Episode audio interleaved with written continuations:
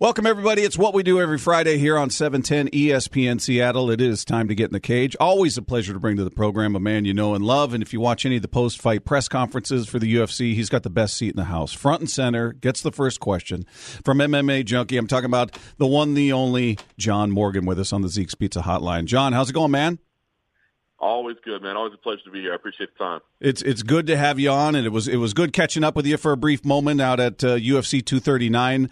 Uh, I, I want to get a quick thought from you on, on, that card before we talk about some other things going on. But uh, I've I've had debates since that card with uh, you know various fight fans. You know, that Jon Jones didn't win, or Jon Jones looks terrible, or you know, let's see him do this. Let's that guy went five rounds with him, and I feel like and I'm not making the case that John was electric by any stretch of the imagination. Not one of his best performances, but I feel like he's he's become so dominant that if somebody who's expected to get destroyed, expected to get stopped, if they last, if they just are in there with him for five rounds, all of a sudden it's well they won.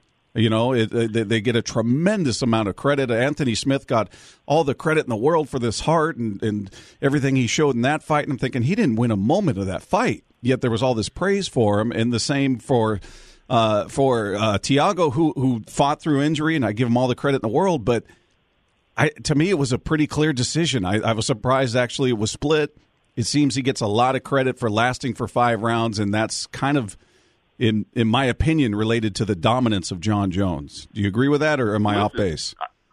I, I think you're absolutely on base. I've actually had conversations with people too. They, they, you know, it seems like they think I'm crazy, but I think you could make the case that John won every round of that fight. I think if it was fighter A versus fighter B, you know, you're scoring it in entirely different ways. So I think you bring up some great points. I thought one and five were very close, so I had no problem with 48-47 Jones. I was a little surprised, that, as you said, with the split. But I think you're exactly right. I think the fact that he's been so dominant for so long that if rounds are close, you just go, wait a minute, did John lose that round? And, and, and that's not what's happening. And, and, you know, add in the fact that I just think people don't like John Jones, to be honest with you. I think there's a lot of people that aren't fans of his, and I think they want to see him lose.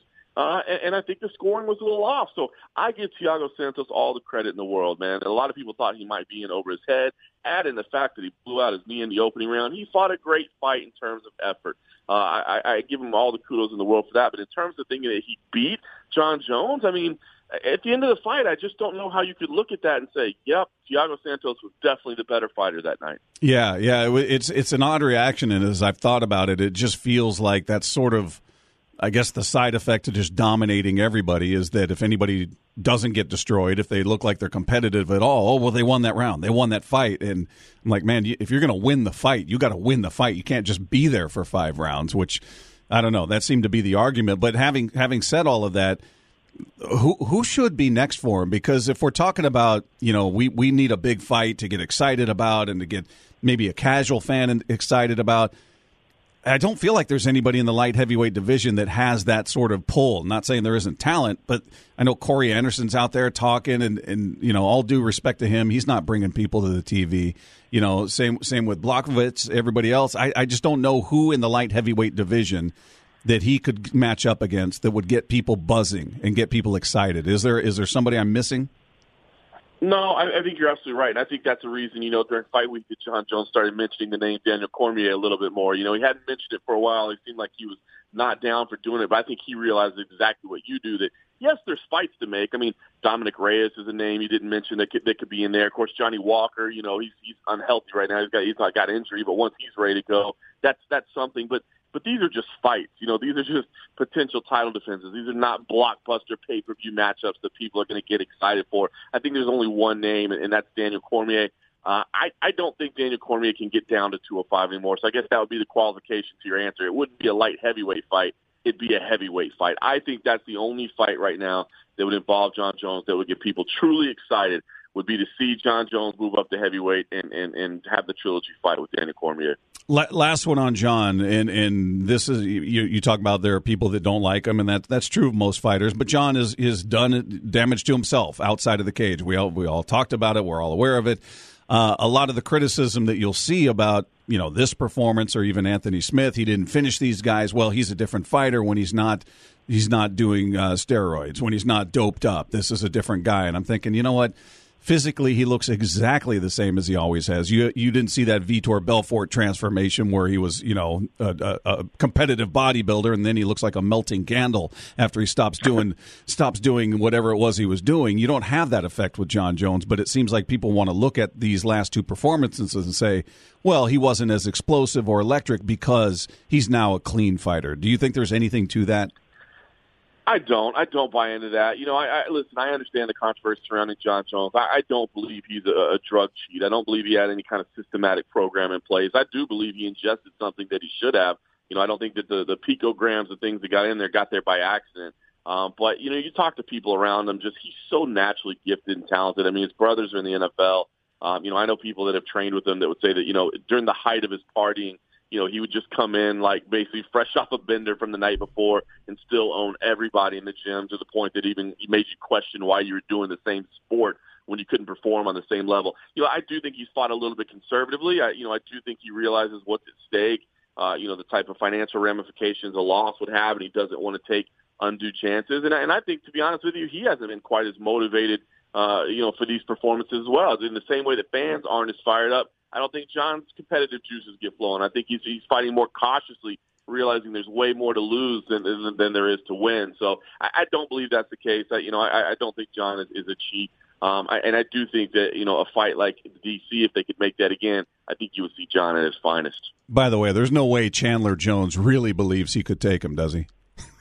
did no, you, no way. did you see that video of him talking on TMZ? I did. Not for a moment. He's, he's, that's, that's, that's, that's some rivalry fun right there, but he does not believe that. Okay. I was, I took it as a joke as well. I'm like, all right, brothers, siblings, yeah, they talk smack, but he knows better. But just, just double checking. Hey, uh, we got a, we got a, I think a card that's kind of flying under the radar this weekend. Uh, UFC Fight Night with Rafael dos Anjos and Leon Edwards going up against each other. Uh, before I get your thought on that one, a guy that's on the card that, that seems like some of the furor has died down around. There was a lot of hype and a lot of angst about Greg Hardy's emergence into the UFC, which I completely understand.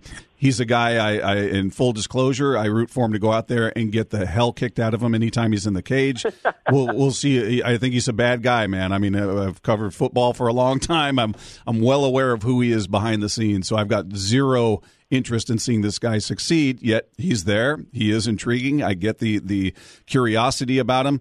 Tell me about Juan Adams. He's not a guy that I'm very familiar with, and I'm I'm an MMA geek, and I, I can't tell you much about Juan Adams. Is he a guy that you think is something different than what Greg Hardy's faced, which, in my opinion, have been setups, guys to give him some confidence, tomato cans, if you will? Where would you put Juan Adams? I, you know, I do think this is somebody different. I think this is more of a stern test. I think Juan Adams is still a developing product as well. He's massive. Uh, he'll match Greg Hardy in terms of size. These guys both cut down. Uh, they both weighed in this morning at 266 pounds, so they, they used the one pound allowance at the heavyweight limit. They both told me uh, yesterday that they plan to be about 280 uh, on fight nights. I mean, in terms of size, yes, it's going to be there. Uh, you know, the striking, Juan is still developing his striking. It, he's got power. Anybody that size can obviously knock you out. But as far as, you know, the speed, the quickness, the technique, it's not necessarily there, but it is developing. He's still very early in his career, as, as is Hardy. Um, he does have, Juan does have the wrestling on his side. He, he grew up, you know, with, with wrestling as a base, so that's something that he can certainly use to advantage. And there's, there's some serious storyline, you know, behind this. And Juan wanted this fight. He called him out. You know, he used a, a very explicit hashtag uh, it, with Greg Hardy's name in it to, to basically call him out over the past couple months. And, you know, I thought it, to be honest with you, I thought it was just kind of a marketing gimmick. You know, he, he knew that Hardy's name carried some weight and this would put him in the spotlight. It turns out that uh, when Juan Adams was six years old, he, he witnessed his mother as a victim of domestic violence. And, and he tried to fight her, you know, tried to fight this gentleman that was beating his mom. And of course, at six years old, there wasn't much he could do about it. And it's kind of haunted him and knowing Greg Hardy's past and the accusations and the conviction that he had, uh, Juan Adams looks at this as almost a, a form of revenge. So there's some real motivation outside of you know just WWE theatrics. There's there's some stuff behind the scenes uh, that that makes this an intense fight. So uh, yes, this is a more of a stern test for Greg Hardy. Uh, but both these guys are still very, very young in their mixed martial arts career, so you know neither is a polished product just yet. Where Where are you at with with Greg Hardy? Are you conflicted at all? Do you feel like all right, this he should have any opportunity anybody else does, or how how do, how do you feel about his presence in the UFC? I'll be honest. I am very conflicted about it. You know, I, I, I didn't cover football. You know, I, I don't cover that sport, but but I've read the report since and I've studied it since. I, I wasn't there when it was all happening live, but you know, I, I've read what it is, and it's despicable. I mean, the things that are out there. He was convicted of it. Yes, it was overturned. Uh, you know, through uh, you know through the courts later on, but it, it, there was a conviction there. Um, and and it's you know the, the things that he was accused of are, are awful, but you talk to the people that are around him. You talk to him himself. You know, he says, "Listen, I, you know, I'm clean and sober now. I'm doing different things." He lives at the dorms at American Top Team. You know, so here's a guy that once had a, a guaranteed multi-million dollar contract in the NFL, and and he started it over, and he went to another sport. And you know, I think that's where the the conflict lies too, right? I mean, I think in America we believe that everybody deserves second chances, and you know, this guy lost millions of dollars, left it on the table, went to another sport it just so happens that that other sport is one where you where you beat people, you know, to, to be successful at it. And so I think that's where the conflict lies. You know, do you get a chance to start over? Do you get a chance to try again? I, I think you should, but you know, it's just the optics of it are tough. But you talk to the people around him. He's the first one in the gym. He's the last to leave. He works hard. Um, so yeah, I'll be honest with you. I'm conflicted every time because you can't erase uh, what he did. You can't erase what's there. But at the same time, you know, do, do human beings get a chance to try again? Hey, g- give me your thoughts on the on the uh, main event. Rafael dos Anjos is a guy that I think most MMA fans should be familiar with. He's a I, I admire this guy. He's down to fight anybody. It just feels like there's not a fight he would turn down or an opponent he would turn down. Um, and he's going up against a guy that I think is is kind of flying under the radar, who can be pretty dangerous, and Leon Edwards. I, this, this feels like it could be problematic, in my opinion, for Dos Anjos. Where where are you at with this matchup? I like it a lot. You're right. This this matchup is flying under the radar a little bit. You know, Dos Anjos, a proven commodity, as you said. This is the age where where people are picking fights and you know sitting out and calling certain names. And he says, just just give me anybody. I don't care what the ranking is.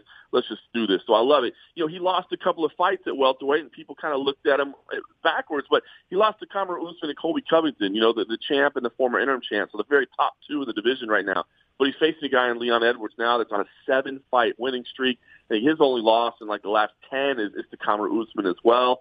Um, but he, you know, a lot of people don't really know it. He's been fighting in Europe. He's he was originally born in Jamaica and he was brought up in England and he's been fighting in Europe mainly, uh, a couple fights in Asia as well. So it just it hasn't really gotten the attention of the U.S. public, but he's got this fantastic win streak together, and this is kind of his breakout moment. I think this is the opportunity for him uh, to to really burst in the mainstream. And don't forget, he was the one that was involved in that backstage altercation with Jorge Masvidal. Right. You know, Masvidal's star is through the roof right now. So, you know, an Edwards win here, you're talking about a potential big fight with Edwards and Masvidal as a number one contender fight at 170 pounds. So this is a big fight, and I think it's a very good fight. And as you said, you know, it's it's kind of an under the radar card, but it's on ESPN, and, and I think they built it that way. That this main card is full of matchups that look like they could be very, very exciting on paper. Yeah, I, am fired up for this. I, I, can't wait. And before I let you go, let me just jump ahead to next weekend since we won't have a chance to talk to you and just get a quick thought on two fights on that card. And, and one would be uh, right before the main event Cris Cyborg making her return after being knocked out by Amanda Nunes.